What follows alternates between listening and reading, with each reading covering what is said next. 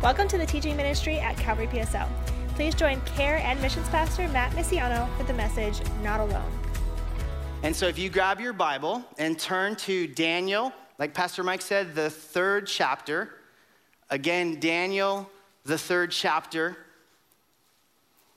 Once I kind of see everyone looking back this way, I will know that we are ready.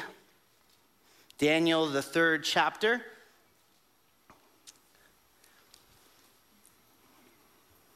All right. Think for a moment. We're finally at the holiday season. So much joy and celebration during these times.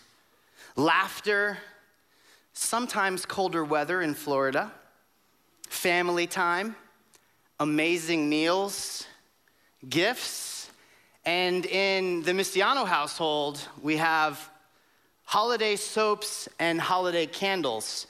Um, I gotta be honest, I had no idea until Michelle schooled me um, that there were seasonal soaps and candles, or at least in our house there is. Uh, many of uh, our friends, or my friends, are super glad that she showed up into my life uh, to help school me on some of these things. I even shared last night uh, there was a, a stage where I would make sure that my shoes matched my shirt. And so many of my friends are glad that she showed up to take over the wardrobe. Um, but all joking aside, I know I'm mentioning a lot of wonderful things, but folks, what is the reality of that for most? I remember seven years ago, I was broken. I was broken. I had an, a terrible attitude towards life.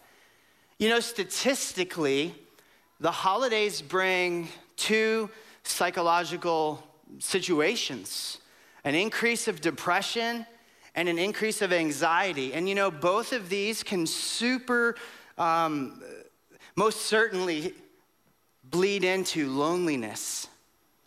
And if you and I were honest with ourselves and maybe others, we would know that more people suffer from these conditions. More people may feel totally alone. You see, Pain and suffering is not always visible on the outside. It may be masked with smiles, covered with laughter, and at times when it comes up in conversation, avoided like a plague. Deep down inside, inside there are people that are suffering with chronic pain, with brokenness, with loneliness, depression, anxiety, loss of a loved one, battling a health condition. And just because it's not visible doesn't mean that it is not real. Just because it's not visible doesn't mean that it does not exist. But what if I were to tell you that you and I are not alone? That God is with us in every circumstance that we face in our journey, even when you and I feel alone, we are not alone. And I, I, would like to look at the Bible together with you to see a perfect example of this truth that we are not alone.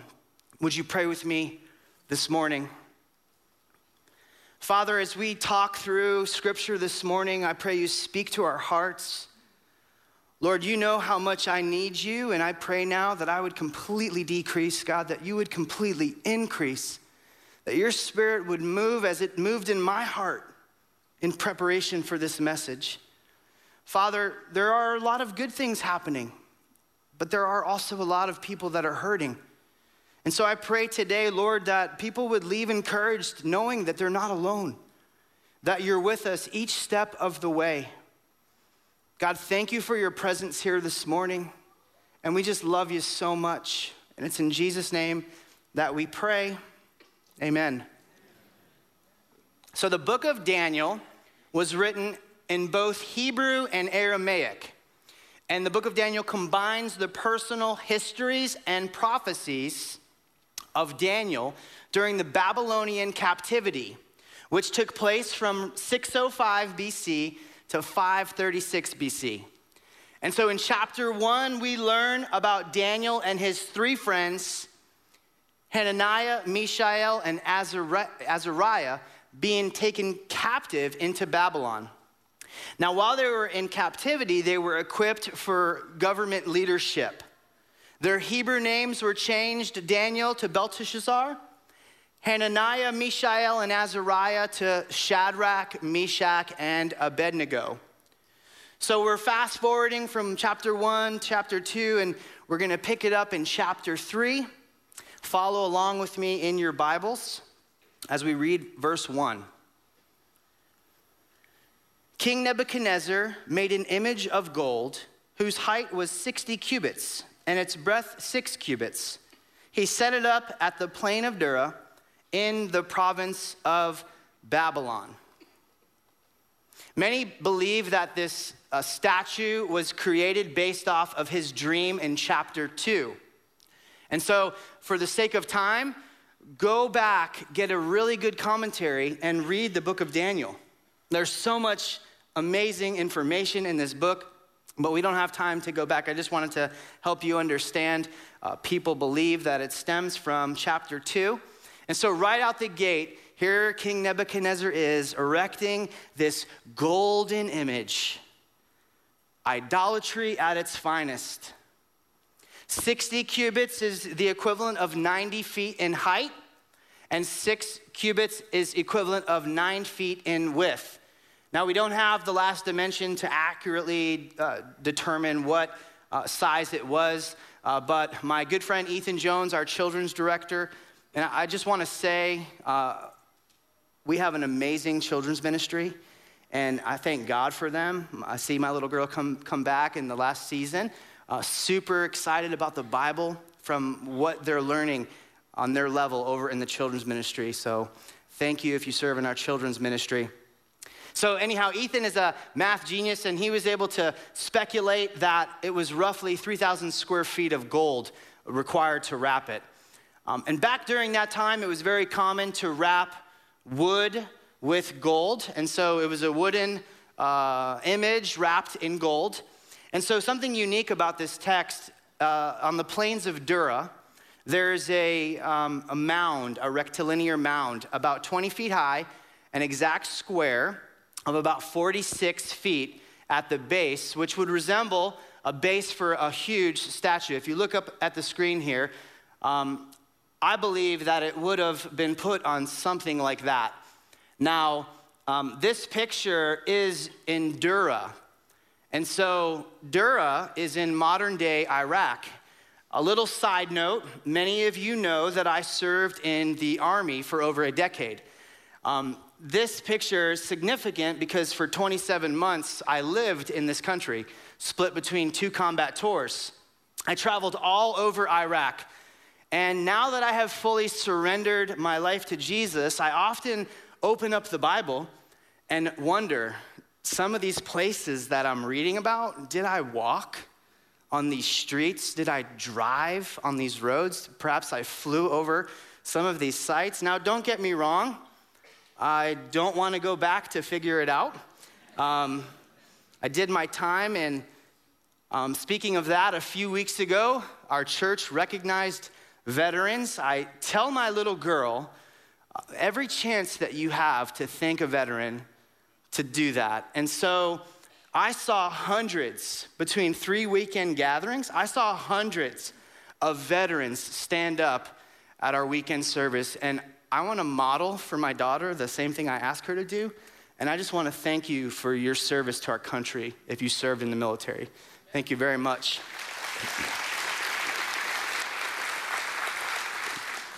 So we have to get back to this story.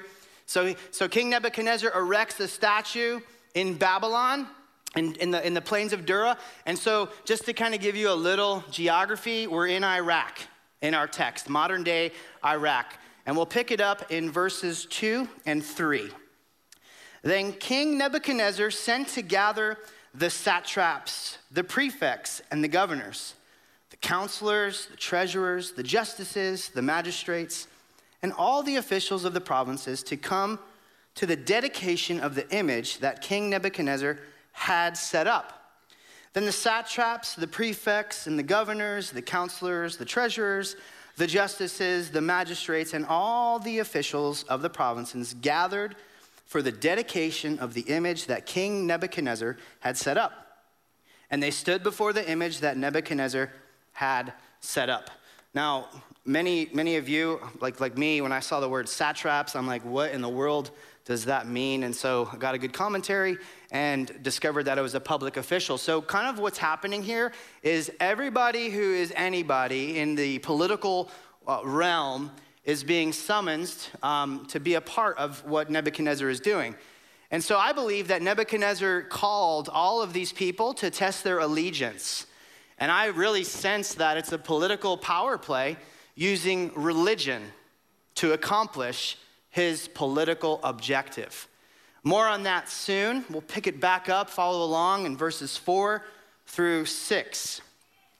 And the herald proclaimed aloud, You are commanded, O peoples, nations, and languages, that when you hear the sound of the horn, pipe, lyre, trigon, harp, bagpipe, and every kind of music, you are to fall down and worship the golden image that King Nebuchadnezzar has set up. And whoever does not fall down and worship shall immediately be cast into a burning, fiery furnace. If you look here, there's a big show that's being put on the horn, the flute, the lyre, the harp, a symphony. Fall down and worship. This is what the order, the decree is, and it's backed by a threat. You see, King Nebuchadnezzar was power hungry, and he's using religious practices for political strategy. I just recently returned from Ghana, Africa, and it was an amazing trip. A little history about Ghana. In 1960, the president Kwame Nkrumah had a statue erected of himself in the front of the National House of Parliament.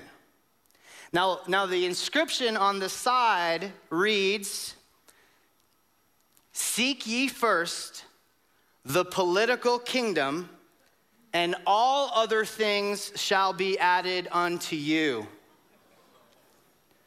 Sounds like a familiar favorite from the greatest sermon ever preached, the Sermon on the Mount, where Jesus said in Matthew 6:33, "Seek first the kingdom and all his righteousness, and all things shall be added to you."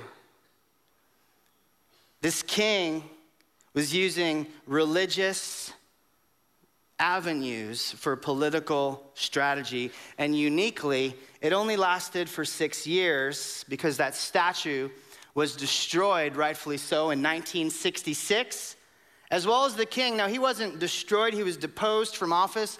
And so basically, the people rose up against him and gave him the boot. And so you see, again, here, political strategy tied into religious practices is a recipe for disaster. It is evil. Another example 1936, when Herr Baldur von Schirach, head of the youth program for Nazi Germany, said, quote unquote, if we act as true Germans, we act according to the laws of God. Whoever serves Adolf Hitler, the Fuhrer, serves Germany, and whoever serves Germany serves God. Evil men have used religious platforms to accomplish political agendas for a very long time. It's not just King Nebuchadnezzar, but that is what King Nebuchadnezzar has done using a political strategy, using religion for his overall objective. It's sad and it's wrong. We'll pick it up in verse 7.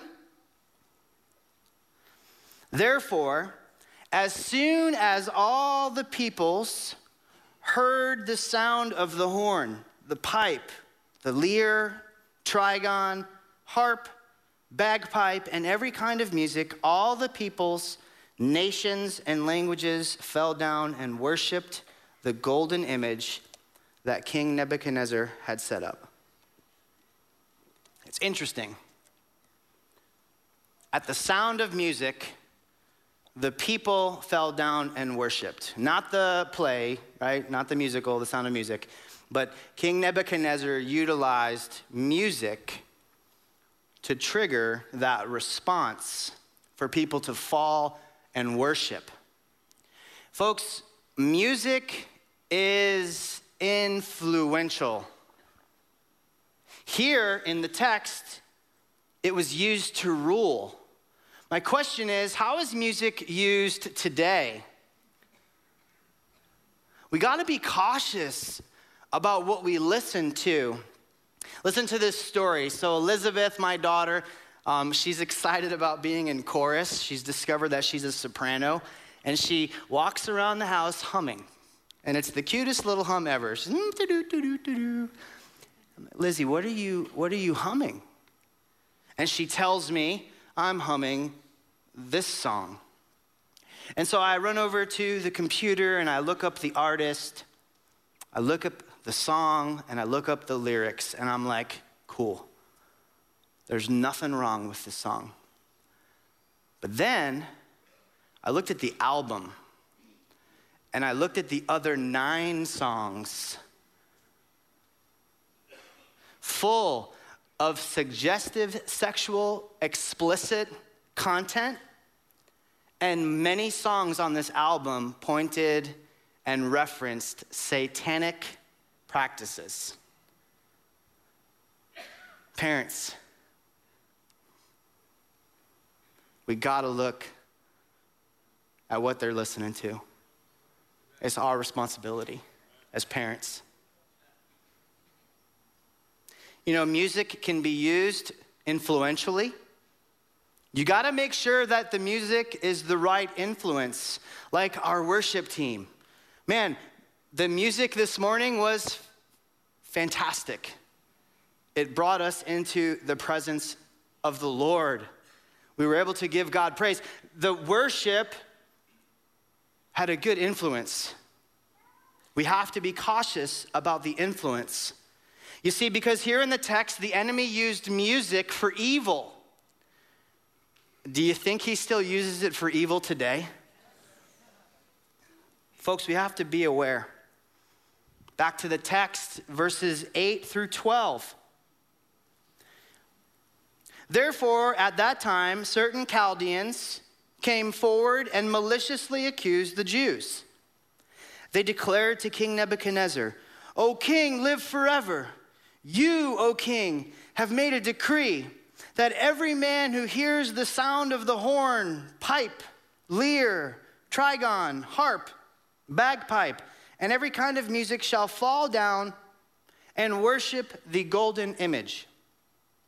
And whoever does not fall down and worship shall be cast into a burning fiery furnace.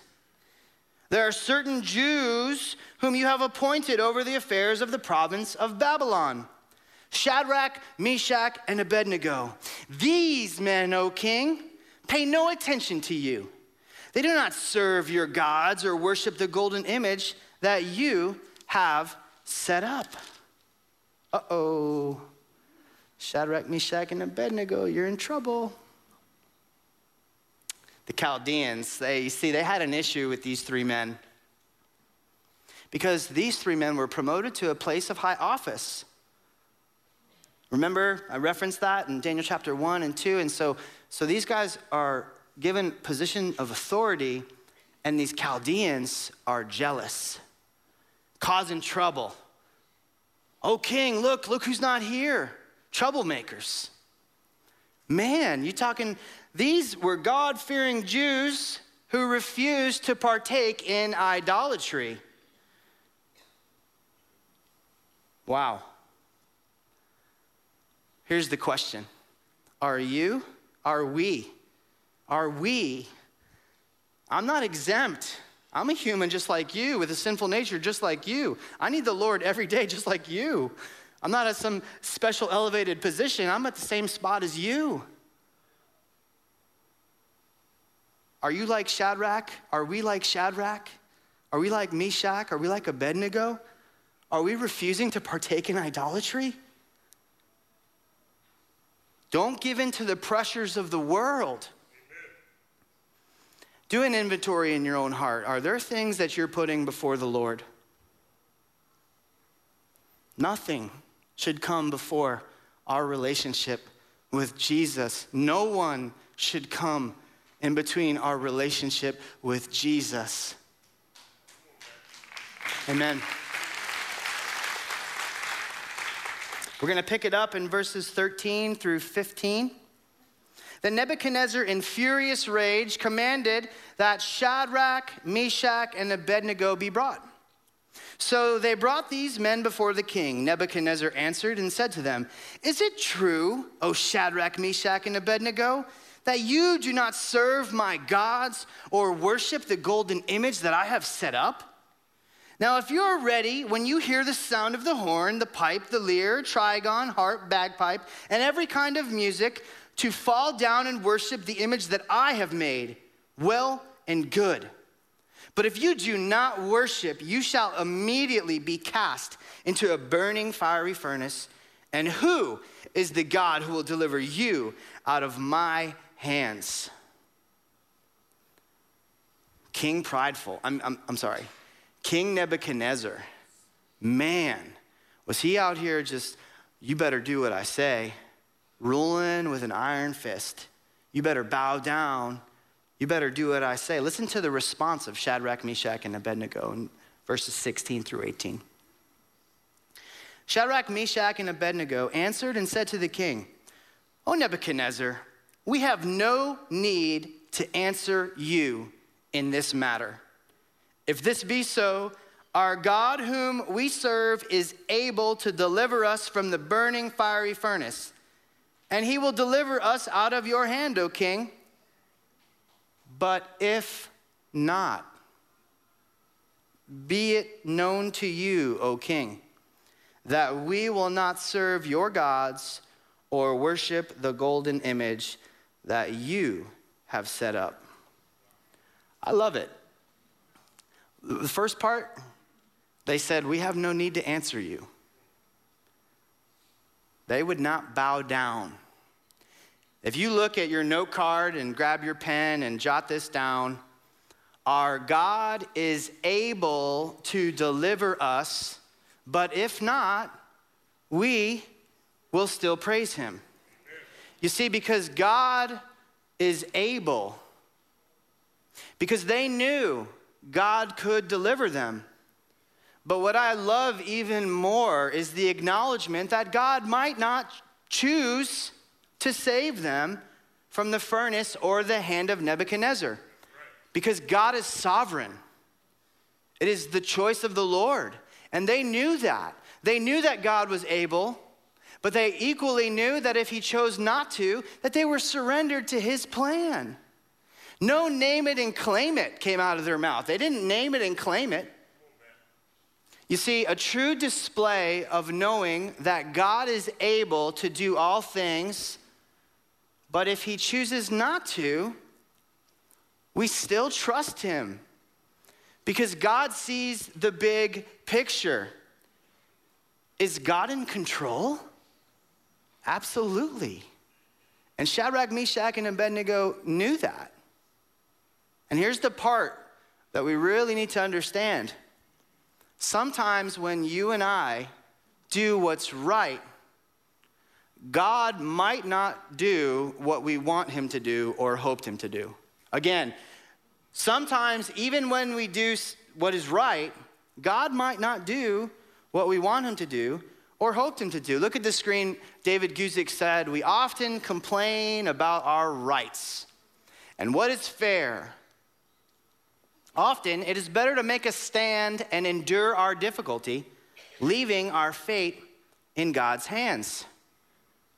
Folks, these men did not doubt God's ability, and they also did not claim to know God's will. Sometimes God's plan will be different than what we desired.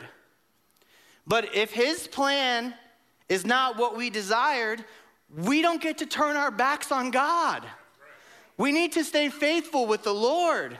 In our culture today, so many people love Jesus just as much as they love the world, and their fellowship with God is broken.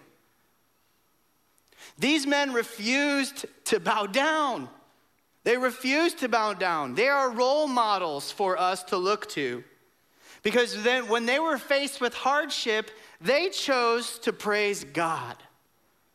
They didn't give in to the pressures, to the, to the pressures of the world and the influence. They didn't give in, they took a stand. And so, folks, are we doing that in our journey? Do we have one foot in our identity in Christ and the other foot in the identity in the world? We must be set apart. Amen. Listen to Nebuchadnezzar's response to Shadrach, Meshach, and Abednego saying, Nope, we're not going to do it. Verse 19 Nebuchadnezzar was filled with fury, and the expression of his face was changed against Shadrach, Meshach, and Abednego. He ordered the furnace heated seven times more than it was usually heated. And he ordered some of the mighty men of his army to bind Shadrach, Meshach, and Abednego and to cast them into the burning fiery furnace. Then these men were bound in their cloaks, their tunics, their hats, and their other garments, and they were thrown into the burning fiery furnace. Because the king's order was urgent and the furnace overheated, the flame of the fire killed those men who took up Shadrach, Meshach, and Abednego. And these three men, Shadrach, Meshach, and Abednego, fell bound in the burning fiery furnace. You know, there's a great application here that we could take out of this text when we're possibly faced with anger. I don't know about you, but we have potential to find ourselves in situations that we can find ourselves angry. And here's a word of advice with your note card grab a pen and write down stop and pray and ask the Holy Spirit to help you respond correctly. Oh, Pastor Matt, you don't know about my situation. It's terrible.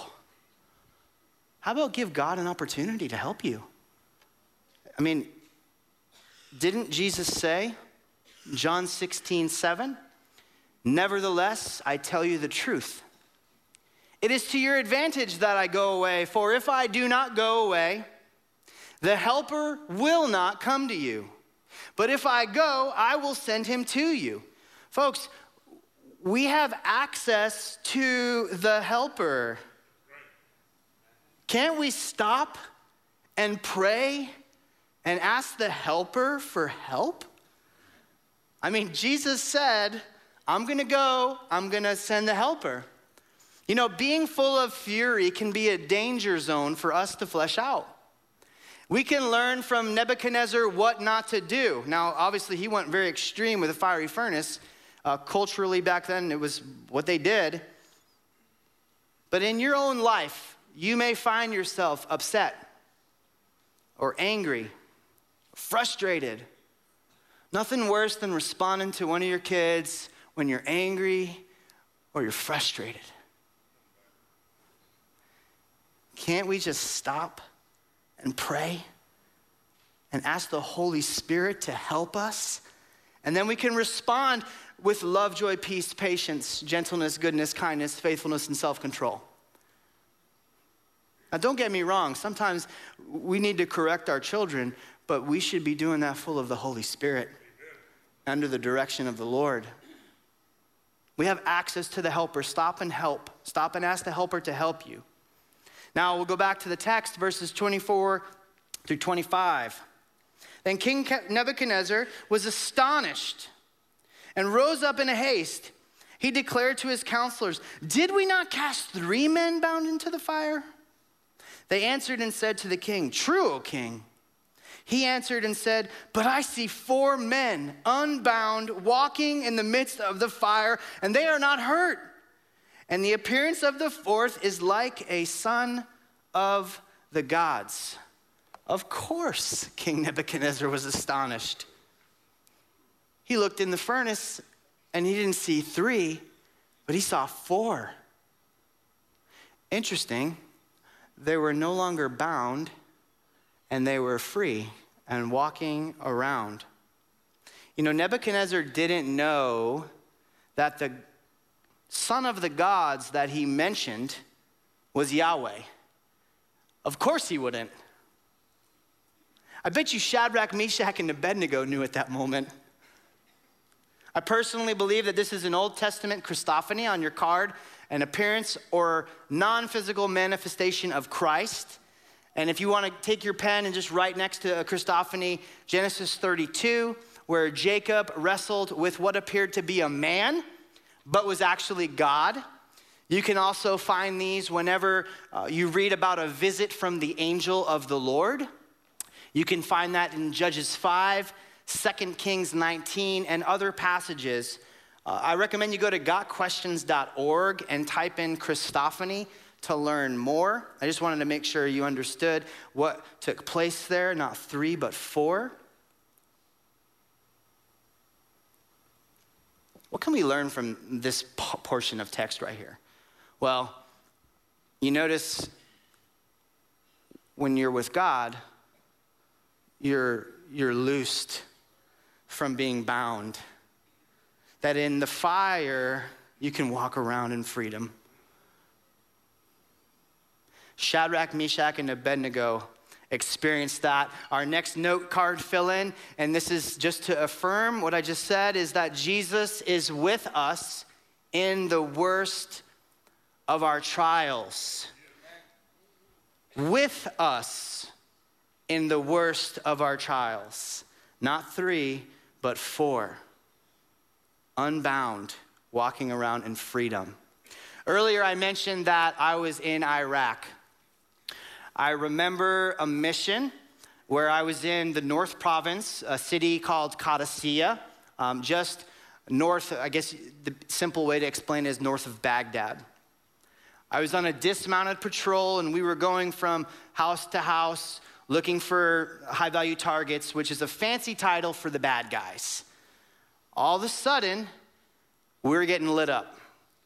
And AK 47 rounds are being just piled on to where we're standing. And I remember the smell of the ground from the rounds hitting right next to my feet.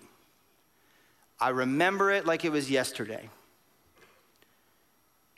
I remember going back to the combat operation base. It's COB Speicher um, in MND North, and um, I ran into this lieutenant. It's funny how God works. He was a Christian, and he was there to pray with me and to celebrate that God was with me at that moment. I mean, in the worst of our trials, Jesus is with us. In the worst of our trials, the Lord is with us. Looking back to every deployment, over 500 missions, there are so many more stories of where God was with me. In the hardest days in my furnace, I am reminded that God was with me, that I wasn't alone. Now, I don't question why I survived and some of my brothers didn't because I know that God is sovereign. And because I have received this extension of grace this side of eternity, I'm going to live my life all for the Lord.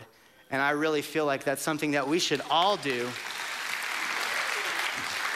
We should live our lives for the Lord. Listen to the prophet Isaiah. When you pass through the waters, I will be with you and through the rivers, they shall not overwhelm you. When you walk through fire, you shall not be burned, and the flame shall not consume you. Our last fill in we are not alone. We are not alone. Last week, Pastor Mike uh, did an awesome message, and he shared with us, he mentioned Emmanuel. God is with us. Folks, God, for those of us who put our trust in Jesus, is within us.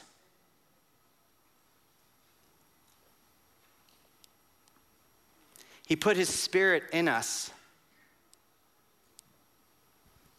You know, earlier we were reading that when Nebuchadnezzar looked into the furnace, he was astonished because he didn't see three, he saw four.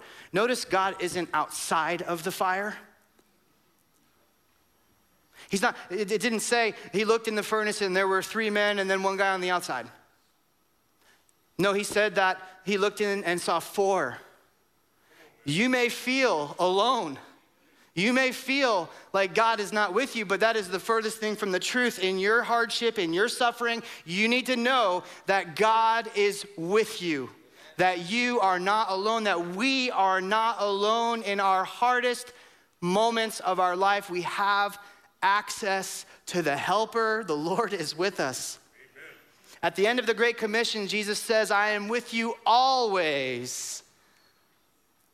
I am with you Sometimes I'm with you unless you're in the fiery furnace. No, folks, He is with us always. We are not alone in our present suffering. God is with us. Let's look to see what Nebuchadnezzar does. Verse 26 through 27. Nebuchadnezzar came near to the door of the burning fiery furnace he declared, Shadrach, Meshach, and Abednego, servants of the Most High God, come out and come here. Then Shadrach, Meshach, and Abednego came out from the fire. And the satraps, the prefects, the governors, and the king's counselors gathered t- together and saw that the fire had not had any power over the bodies of those men. The hair of their heads was not singed, their cloaks were not harmed, and no smell of fire had come upon them.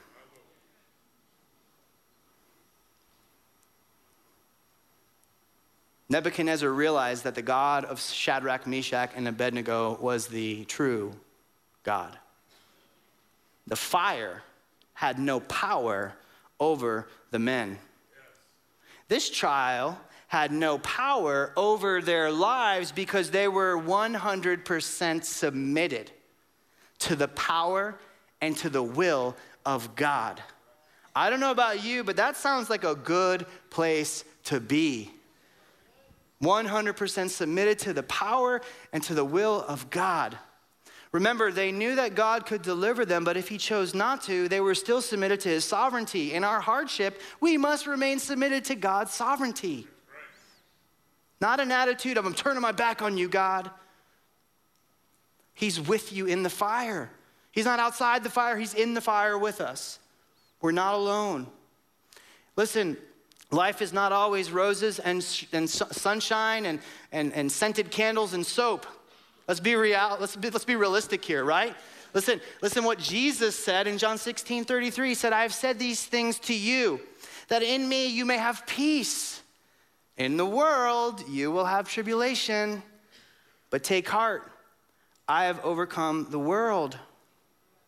Life can be hard, but good news Jesus has overcome the world.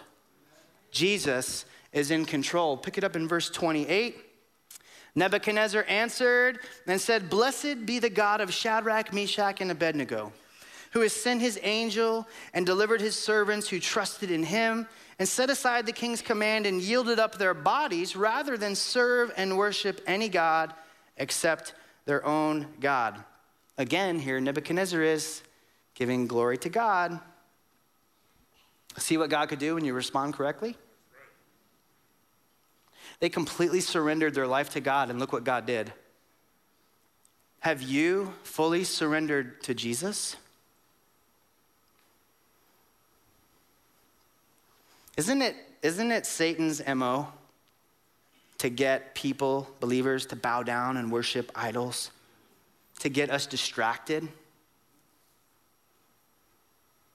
to, to bow down to what the world deems right? I'm sorry, but the Bible is our final authority.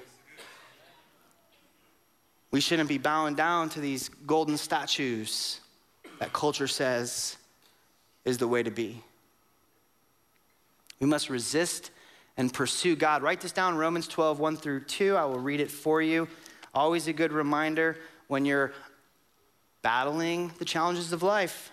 I appeal to you, therefore, brothers, by the mercies of God, to present your bodies as a living sacrifice, holy and acceptable to God, which is your spiritual worship. Do not be conformed to this world, but be transformed by the renewal of your mind, that by testing you may discern what is the will of God, what is good and acceptable and perfect. Here we have it. Don't be conformed. Don't bow down. Don't give in to the pressures. When you do, God will show up in a way that you had no clue.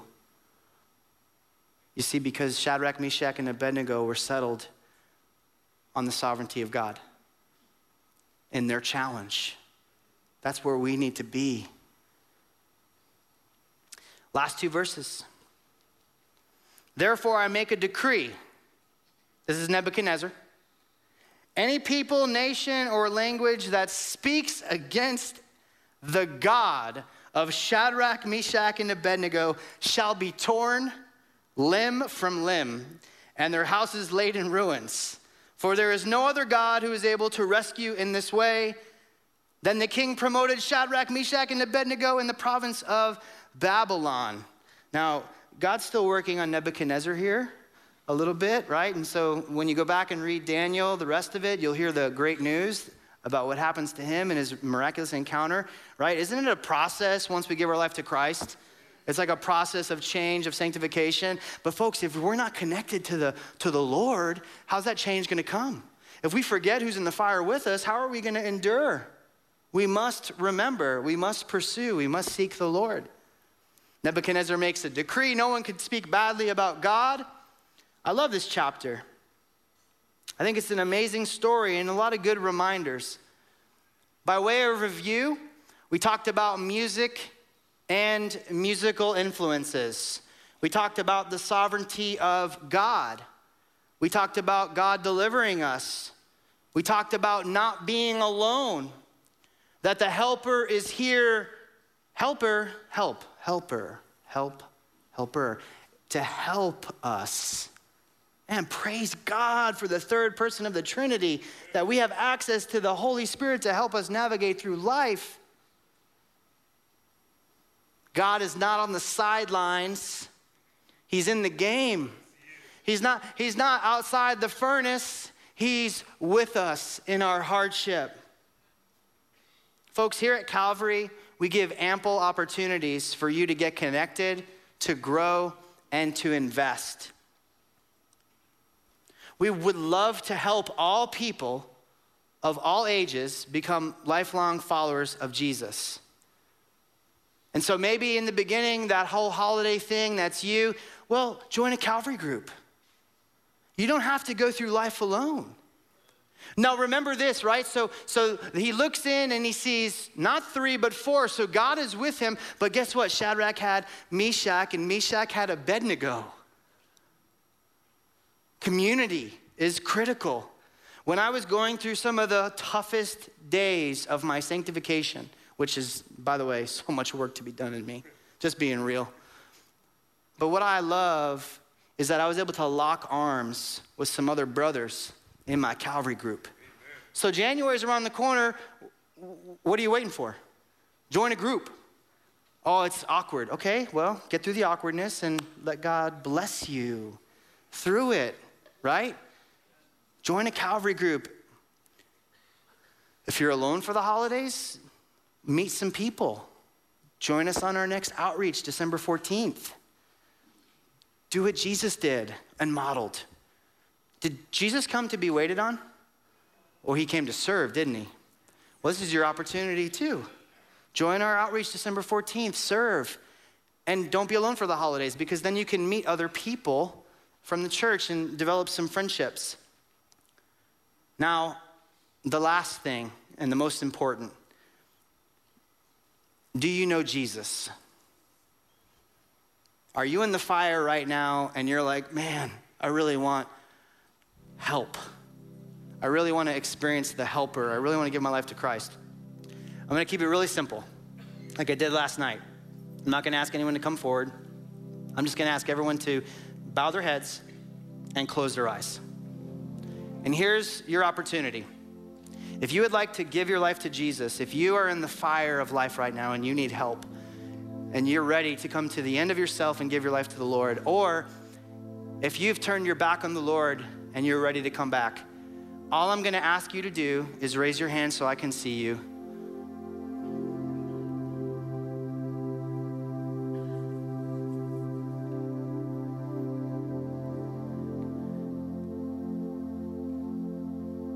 I see your hand. You can put it down. Well, praise God. I think it's an amazing thing when somebody comes to the end of themselves and accepts the Lord or comes back to the Lord. You can all pick your heads up and uh, we can celebrate the choice that somebody just made.